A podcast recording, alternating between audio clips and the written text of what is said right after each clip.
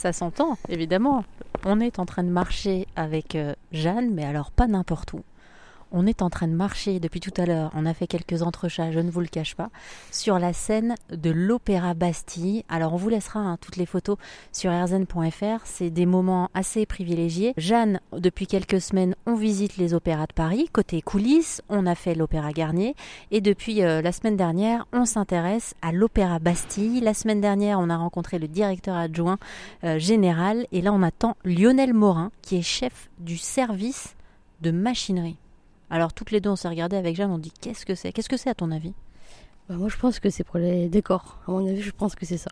Mais on va quand même lui poser des questions. Ah, On a préparé plein de questions et les décors ont intérêt ici à être assez euh, majestueux vu la taille de, de, de la scène. Bonjour. Bonjour. Bonjour monsieur. Vous êtes Lionel Morin. Lionel Morin. Oh là là, vous arrivez, on parlait de vous. En bien, hein Enchanté. Enchanté, bonjour. On se demandait avec Jeanne, euh, justement, bah, Jeanne, tu te posais la question. Euh, Qu'est-ce que c'est votre travail euh, ici? Alors mon travail, je m'occupe de toute la partie euh, décor euh, de l'Opéra de Paris, de la sortie des containers où ils sont en éléments euh, démontables. Euh, on les monte, on les amène au plateau et là on peut jouer euh, avec, euh, avec les comédiens. Alors je disais, ils ont intérêt à être assez majestueux, les décors, vu la taille. euh, J'ai du mal à parler normalement. On chuchote ici ou pas? Euh, non, on chante. Je m'y risquerai pas encore. J'ai déjà fait un petit entrechat tout à l'heure pour faire la maline.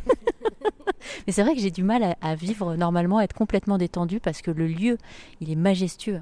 C'est vrai, mais vous pouvez être complètement détendu. Euh, le seul moment où il faut rien dire, c'est quand les, justement les danseurs ou les chanteurs euh, répètent ou chantent ou, euh, ou font la représentation. C'est quoi votre parcours pour arriver euh, ici en tant que chef du service machinerie Un parcours scolaire Alors, Parcours de vie, ouais. le parcours de vie. On va commencer par le parcours scolaire. euh, fin de troisième, euh, LEP euh, pour aller faire de la menuiserie. Euh, la menuiserie n'était pas non plus une passion. Je cherche euh, une façon différente de pratiquer la menuiserie. Je rencontre ce métier de la machinerie euh, dans une école, une école de la rue Blanche. Je suis une porte ouverte, je m'inscris et là, ça me, je me rappelle que le théâtre, j'adorais ça étant euh, jeune, enfant. Donc euh, je suis dans mon milieu et donc euh, je commence ma carrière en tant qu'intermittent du spectacle dans différents lieux. Et puis un jour l'opéra m'appelle, je fais l'opéra, puis qu'est-ce que c'est que l'opéra? J'arrive ici, je fais machiniste, je me dis mais il chante tout le temps l'opéra? C'est incroyable, il parle jamais. Et en fait je tombe amoureux de cette musique. Euh, je suis donc je suis embauché, je, et puis je fais un parcours tout à fait normal de machiniste. euh, euh, qui va au plateau, qui va au cintre, et puis un jour on me propose de m'occuper des plannings. Je dis oh ben oui pourquoi pas, ça peut être intéressant de m'occuper des plannings. Puis un jour on m'a proposé d'être chef. Voilà tout ce qu'il y a de plus simple. Plus simple en même temps. J'ai l'impression que vous le racontez, vous vous dites que c'est quand même une sacrée histoire. non? Ouais c'est une belle histoire, une belle histoire. Quand vous dites machiniste, euh, vraiment, je suis désolée hein, de reposer les questions, mais parce que ça reste toujours abstrait.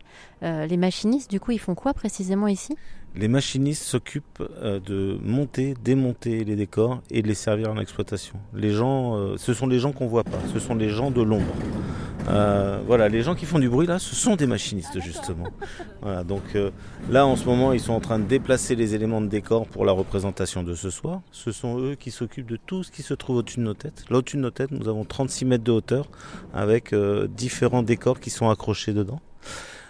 C'est eux qui vont installer le lino. C'est eux qui vont, si vous voulez, je vous montrerai tout à l'heure des, décors autres, euh, mais qui vont monter le décor et qui vont euh, faire l'exploitation en jeu. C'est-à-dire que nous sommes dans l'ombre, on ne nous voit pas, et quand un comédien a besoin de changer de scène, plutôt- que d'être dans une forêt, il a besoin d'être dans un hangar, et bien c'est nous qui allons faire ça. Alors, vous êtes dans l'ombre, est-ce que vous auriez aimé être dans la lumière aussi? Non, du tout. Je suis très bien dans l'ombre. Euh, non du tout, parce que je pense qu'il faut quand même du talent pour être dans la lumière. Et chacun son talent. Eh ben, on va voir le vôtre, hein, du coup, vous nous faites visiter? Avec grand plaisir. Alors, notre théâtre. Alors, nos, nos théâtres, c'est donc c'est un, grand grand théâtre. Je crois que c'est le plus grand d'Europe. Euh, sa vocation, c'est l'alternance, c'est de pouvoir faire deux à trois spectacles en toute sécurité euh, et dans différents et dans une même semaine. Et là où nous étions à l'instant, c'est-à-dire le plateau, la scène principale, à savoir, c'est aussi notre ascenseur, notre élévateur principal, qui va nous permettre d'aller récupérer les différents éléments, euh, différents décors que nous montons au moins 6, que nous verrons tout à l'heure.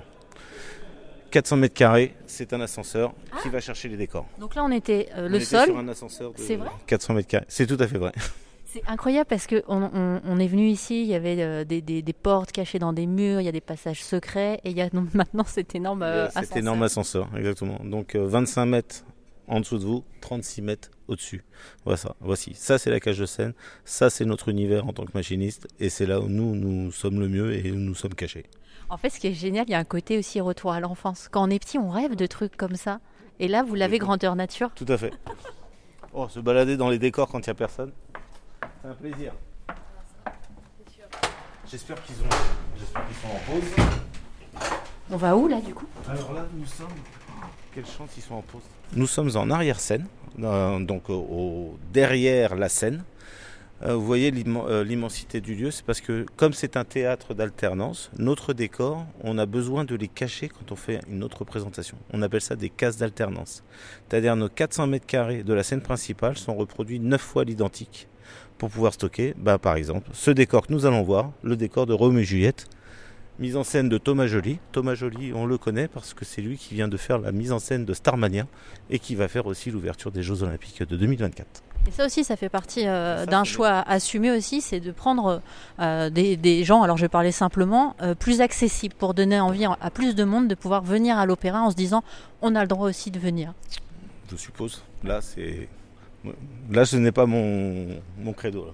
Alors je peux vous le dire, j'ai discuté avec le directeur adjoint, votre directeur Ouais. adjoint, et vous, vous écouterez le reportage Arzan Radio, c'est ce qu'il m'a dit. hein. D'accord. Bah, je le crois alors. hein. Je veux pas d'ennui. Alors ça, sent- ça ne se voit pas parce qu'on fait de la radio, mais je crois que j'ai jamais été dans un lieu aussi grand de ma vie. Je sais pas combien de mètres carrés ça fait. On est derrière le, le plateau euh, de la scène de l'Opéra Bastille, c'est gigantesque. Notre surface par rapport à ce dont on s'occupe pour la machinerie, on doit être dans les 4000 mètres carrés à cette hauteur-là et la même chose au moins 6. Et c'est encore plus grand parce que nous avons aussi nos propres ateliers ici. Mais là, ce n'est plus mon, mon travail. Donc voici, euh, alors il est plus intéressant de le voir de l'autre côté, pardon. Voici le décor de Roméo et Juliette. Si vous le voyez euh, à 70 cm du sol, c'est parce que nous sommes sur un... Ça, c'est une, partie machinerie que le public ne voit pas. C'est ce qui nous permet d'amener nos décors d'un endroit à un autre. Nous sommes sur des rails, nous pouvons aller dans n'importe quelle direction euh, du théâtre pour le mettre en place. Et le public, lui, ne verra que le sol, c'est-à-dire l'ascenseur où nous étions. On mettra le décor à ce niveau-là et on pourra, euh, on pourra charger, on, on dit charger dans le théâtre quand on descend, on pourra euh, descendre cet ascenseur de cette valeur-là, de 80 cm, de façon à ce que le décor soit à fleur. Alors pour que vous vous fassiez une idée, il s'agit en fait d'un énorme escalier posé sur un chariot porte-décor qui se transporte sur la scène. Et alors vu du côté des spectateurs, eh bien on ne voit simplement que l'escalier. On est loin de se douter de la manière dont il est transporté en coulisses. Les coulisses de l'Opéra Bastille que l'on va continuer à découvrir avec Lionel Morin dans les semaines qui viennent, chef du service machinerie.